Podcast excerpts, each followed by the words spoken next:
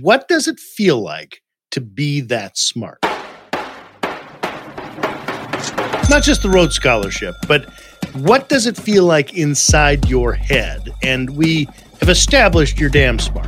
I, I will have to deny it formally. I will I will yeah, have to deny it. I get proven evidence. You're a Rhodes Scholar who went to Harvard. I get proven every day. I get proven every day that I am not I am not that smart. That just means you're stretching yourself. All right, fair enough. Fair enough. I'm Scott McGrew. Welcome to Sand Hill Road. Man, that sunset is gorgeous. Grill, patio, sunset. Hard to get better than that. Unless you're browsing Carvana's inventory while you soak it all in. Oh, burger time. So sit back, get comfortable. Carvana's got thousands of cars under twenty thousand dollars just waiting for you. I could stay here forever. Carvana, where car buying meets comfort meets convenience. Download the app or visit Carvana dot com today. Okay, picture this. It's Friday afternoon when a thought hits you. I can spend another weekend doing the same old whatever, or I can hop into my all-new Hyundai Santa Fe and hit the road. With available H-Track all-wheel drive and three-row seating, my whole family can head deep into the wild. Conquer the weekend in the all-new Hyundai Santa Fe. Visit Hyundai U S A dot com or call five six two, three one four, four six zero three for more details. Hyundai, there's joy in every journey.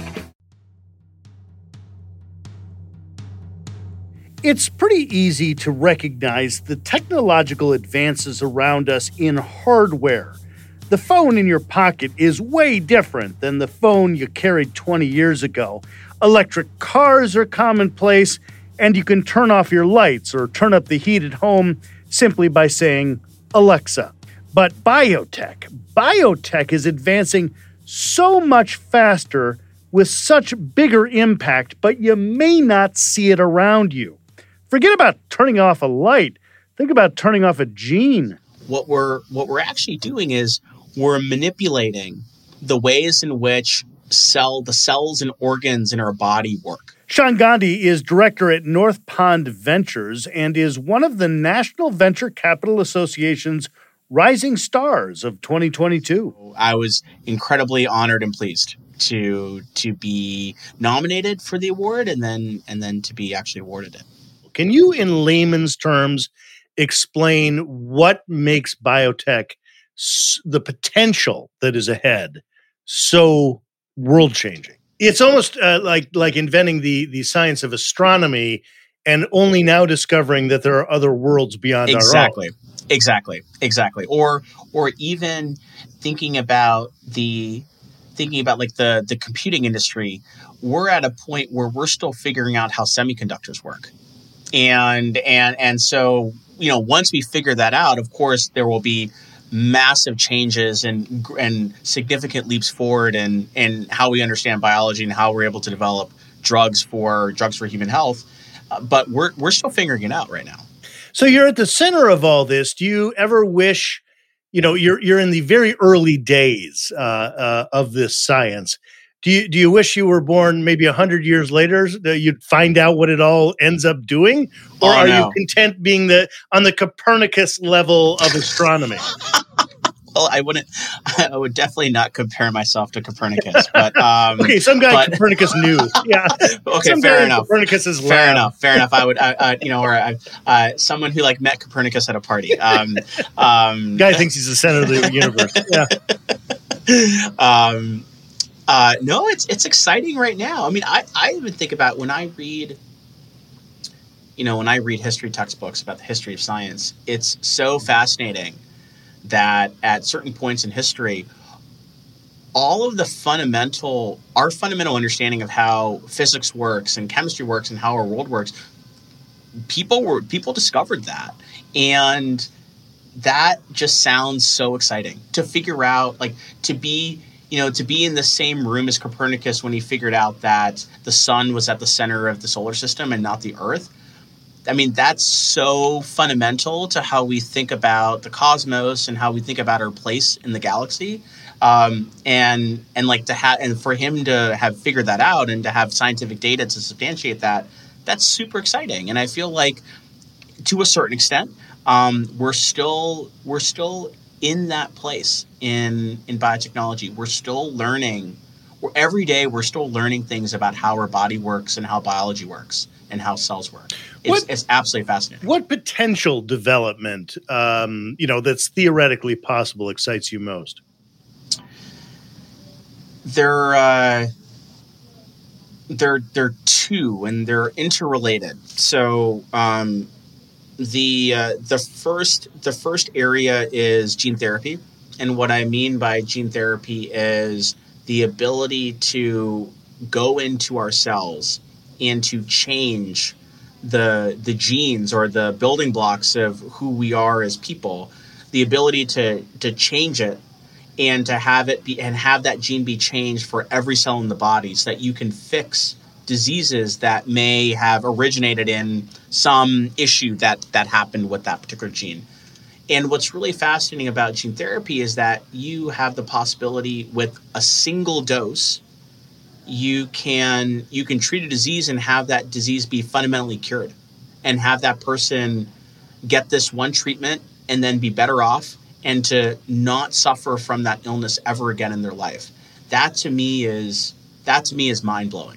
And and so I'm incredibly excited for a future where we for for all aspects of human health, we can understand how our D N A, how our R N A, how our proteins are contributing to that human health or maybe detracting from it.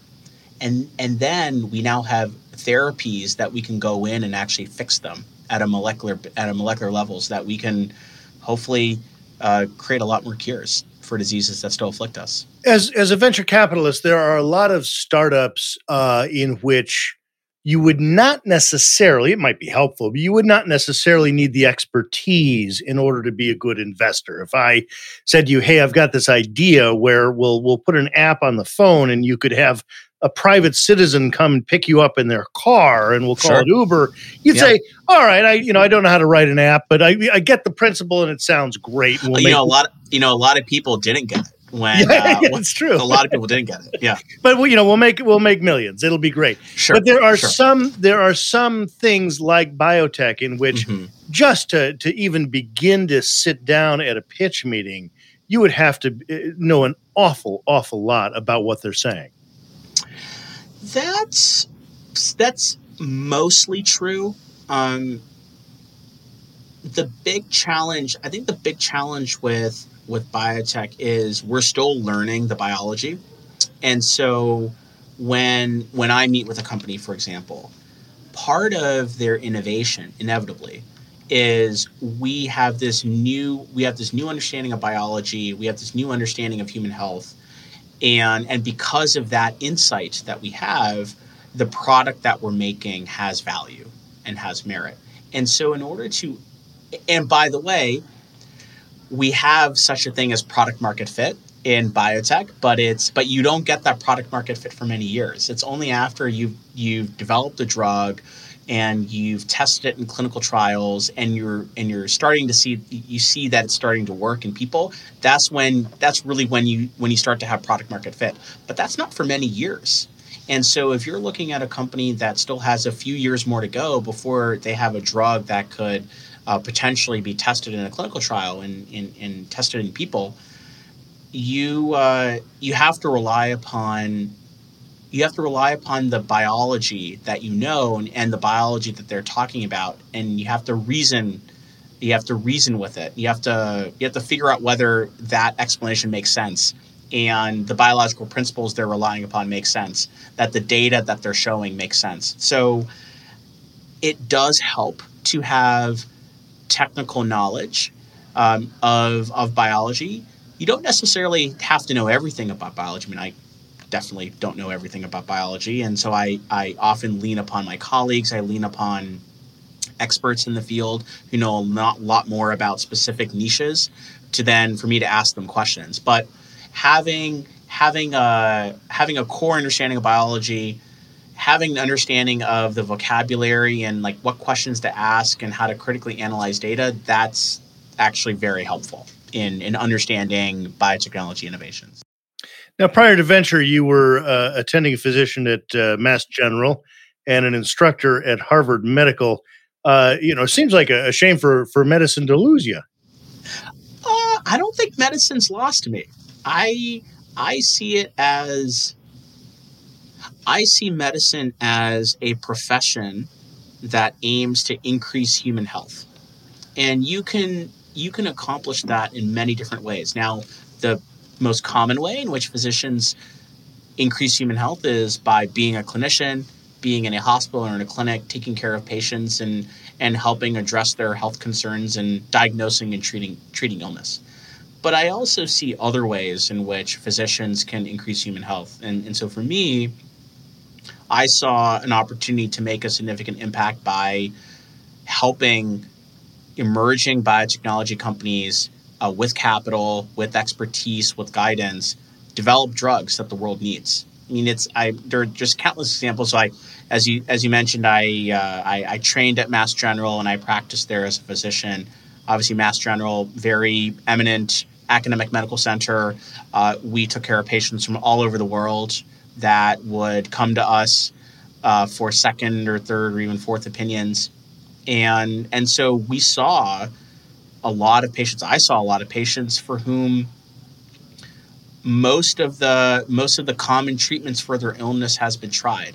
And, and unfortunately, in their case, those treatments were not working. And so they were looking for some creative, out-of-the-box thinking. They come to us, and we try our best to figure out something else. Maybe there's a clinical trial they can enroll upon. Maybe there's maybe there's some drug that has some effect where we can use it off-label to hopefully help the patient. Um, maybe we have surgeons um, with surgeons on our staff that are exquisitely skilled in their craft, and they're going they would be able to accomplish things that that others may not be able to.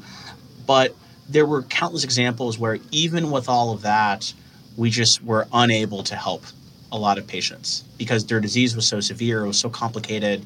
We just didn't have any tools at our disposal to help them.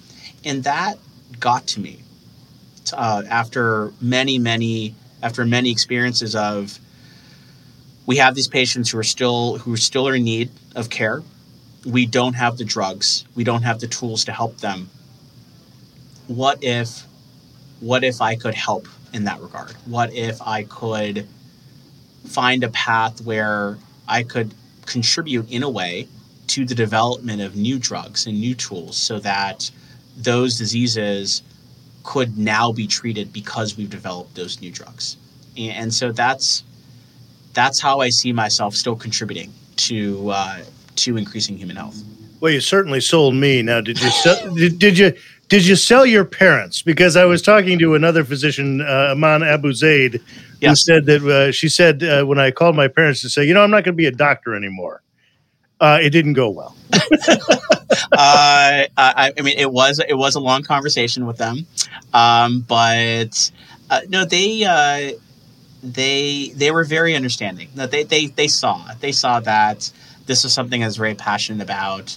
I was still in the medical profession, kind of. Um, maybe again, not necessarily taking care of patients directly on a day to day basis, but I was still contributing to human health. And so, yeah, I, I may, maybe uh, maybe the conversation went better than I expected.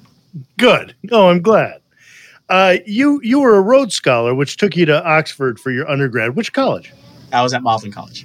Okay, so that's uh, the that's the one that uh, for for anyone who's been to Oxford, um, they have a they have a massive deer park in the center of the college, and and um, I think they have like two hundred or three hundred deer, and they just kind of mill about all day, and people walk by as they go to class or they you know they go to the dining hall or something. So it's a It's a very uh, it's a very special place. I, I have wandered around Oxford, and I, I recommend it to anyone. It's bucolic. Yes. It's it, you know it's, literally it's too. Harry Potter. Yes. Harry Potter was shot at it one was of shot the there. colleges. Yep. Yeah, yep. it is it is lovely. Uh, from then you go uh, from there you go to Harvard Medical School and an M B A at Harvard Business School. And looking at the dates, there's a little overlap. There's a little there. overlap. Yes. So yes. you were at med school at Harvard and Harvard Business School at the same time? So it was never truly at the same time, but what Harvard has is a joint degree program between the medical school and the business school, where you go to medical school for a period of time, then you go to business school for a period of time, and then in your final year, you uh, you take electives at both schools. Um, so, uh, so this was a way for me to uh, obviously, you know, get my training in, in medicine and be well prepared to be a resident physician and continue my training in medicine, but also get a lot of exposure and training in management and in business.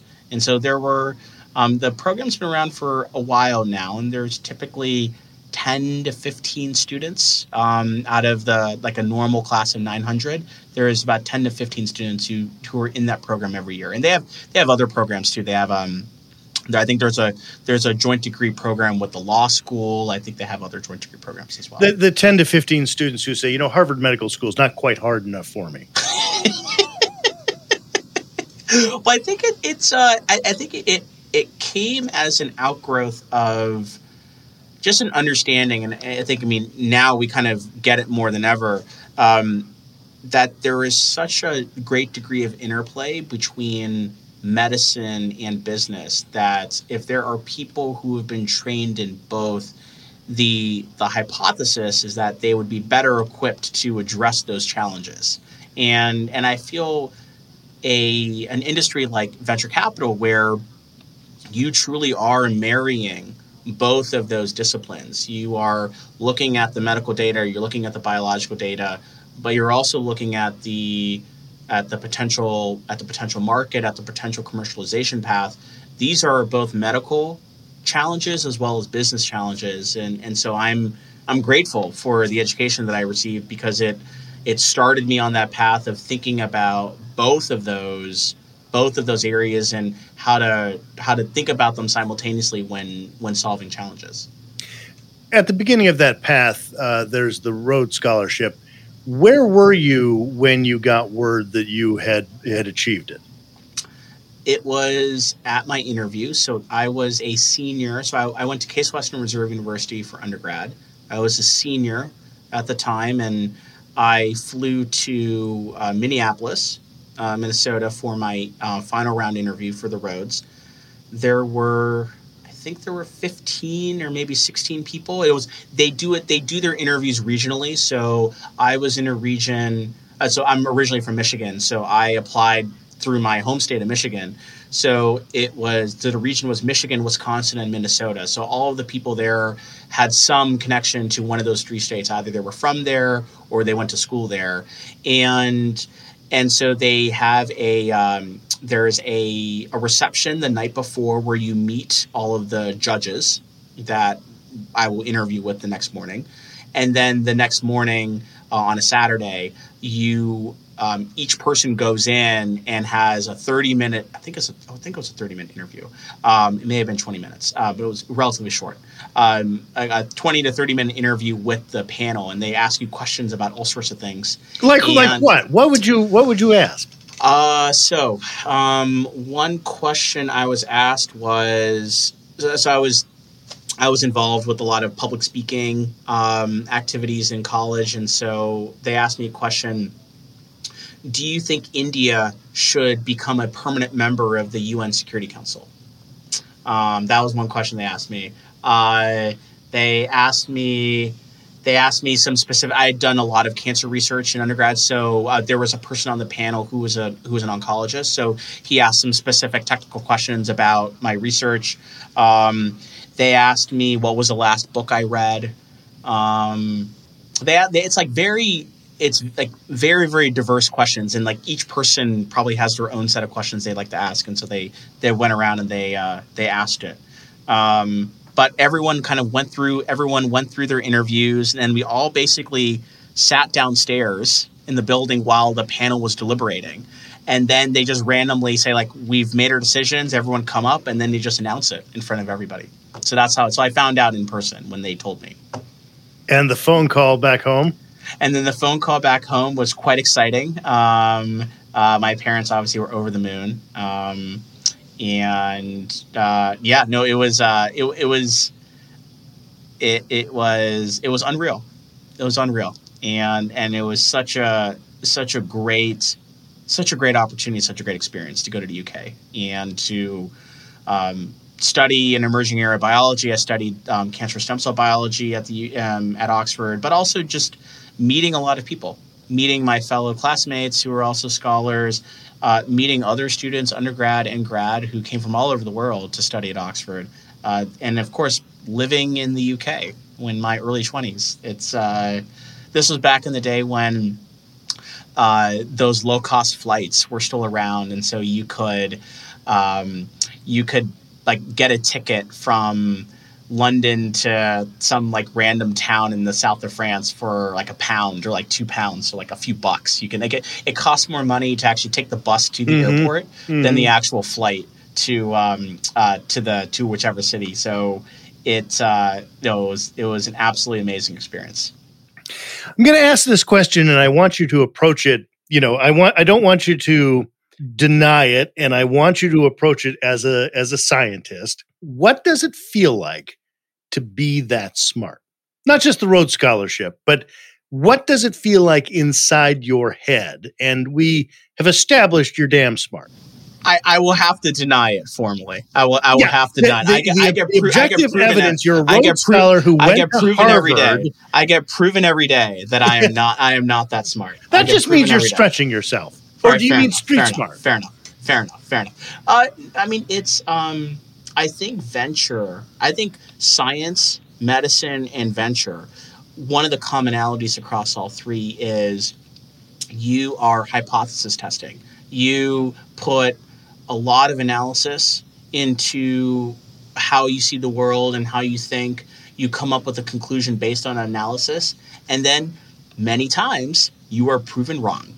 Um, you know, the you think you think you have the diagnosis of the disease that the patient has right, and then lo and behold, that's not what's going on, and something completely different. Or you think that this particular area of biology is very interesting, and a drug could be developed, and you find out, no, actually, you can't do it. So it's uh, uh, it, it's there. It's it's interesting in that in all three cases, we are um, we're proven wrong a lot. Um, but I, you know, I see those as, I see those as learning. I see those as learning opportunities. Uh, that I, I feel like that's the best way to go about it. Not really, oh, like this is terrible. Like how could we have gotten this so wrong? But let's revisit our let's revisit our analysis and see. Well, now we know what happened. Um, could we have predicted this?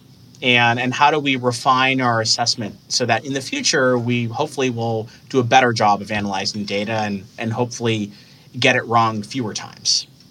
Well, and that that's an attitude which can be replicated by someone who, you know, doesn't have the gray matter to become a Rhodes Scholar, but can still make major achievements in life because this idea, I will test this hypothesis, I may be wrong, I will not get down on myself, I will attack the problem again. Doesn't matter where you are on the I Q line. I think it's, it's, uh,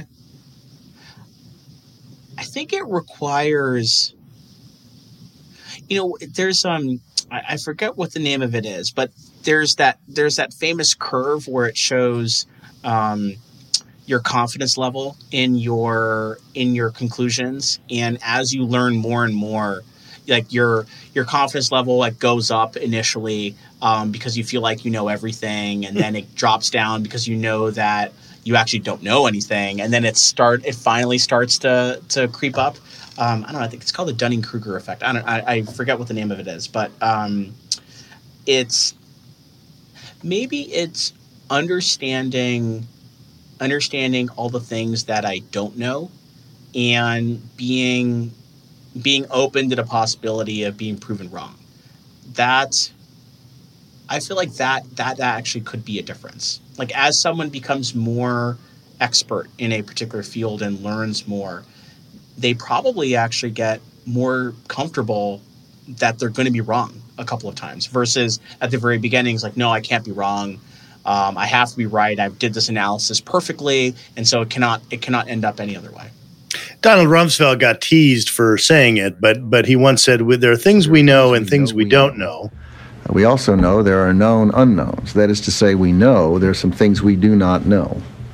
But there are also unknown unknowns. The ones we don't know, we don't know. And that's, you know, oftentimes where where the development or the excitement or the danger really lies. Right. Absolutely. No, I, I we actually have a, in our investment thesis, we have a, a slide at the end of our deck where we list out our known unknowns, and we actually list them out. And, and basically the statement we're making is we are, we have to be comfortable not knowing the answers to these questions in order for us to do an investment. Because if we're not comfortable with it, then like these questions we just cannot address at this time. We need to do more experiments. We need to see how the drug looks. We need to test it in different scenarios in order for us to understand it for real. And and we won't have those data available to us now, and we just have to be comfortable with that. And if we're not comfortable, we probably shouldn't do the deal. Um, the the unknown unknowns that we try to get to the bottom of as much as possible. Um, through, and I think that's actually the point of due diligence in, mm-hmm. in venture capital. It's not necessarily to answer every question, but it's really to uncover every potential risk and at least have it listed out. So it flips from unknown unknowns to known unknowns. And then you can start, then you can start deciding, am I comfortable with this level of uncertainty or not? As we're talking about intelligence, have you given thought to where it comes from? Are your parents terribly bright? I mean, this is they're the ultimate incredi- nature versus nurture smart. question, they're right? They're incredibly smart. Um, uh, where where does the intelligence come from? It's it's. I mean, it has to be from. It's a, probably a combination of the two. There, it definitely intelligence is heritable to a certain extent. Um, you know, what's interesting. You, you know, the way in which you ask your question. Where, like, what is intelligence? I think that's still that's still a, an open question for a lot of neuroscientists. Like, what is, when you compare the brain, when you look at the brain of an intelligent person, what is actually going on internally that makes them intelligent? I mean, my my hypothesis is it has to do with uh, connectivity and connections that the brain can make. So you can take different pieces of data and put them together in ways that aren't obvious. And someone who's intelligent is just able to do that much faster and is able to pull in even more disparate pieces of data and, and make and make connections between the uh, between the two. Um, but that can also be learned to a certain extent. And and so that's why, even though nature is a pretty significant component to intelligence, in my view, uh, nurture is also quite significant. I mean, it's it's um, you know, not to get not to get political, but I. Uh, I am certain that, like, when we talk about policies that help educate and train um, the country, they're important because not only is it just fundamentally a right thing to do that everyone should be taught and everyone should be educated, but when we're thinking about how do we push our society forward, how do we think about next the new innovations that our society will need, we will need intelligent people in order to identify those innovations and, and go after them. And I think we can all agree that there are many parts of our country where the education system that we have is not equipped to teach children what to do and to train people for um, train people in how to think and and how to learn. And so I'm certain there are people stuck in areas where they're not getting trained well, they're not getting educated well, that have the nature component down. Their brains are primed and ready to go, but they weren't educated, they weren't taught, they didn't have great, they didn't have a great education system, they didn't have great teachers, and so as a result, um, they won't, they'll never be able. That potential will never be visible, and I think that's that's a that's a loss for society. There are probably Einsteins running around today that we'll never know about because they didn't go to a school, or they didn't have the right family situation, or didn't have the right neighborhood situation that could allow them to understand the potential of what they really have. Sean Gandhi, director at North Pond Ventures in Boston. Sand Hill Road is produced by Sean Myers under the leadership of Sarah Bueno and Stephanie Adruni. For more interviews with Silicon Valley's most influential entrepreneurs, check me out on T V at Press Here. That's Sunday mornings on N B C Bay Area and everywhere in the world on iTunes and at press here t v dot com.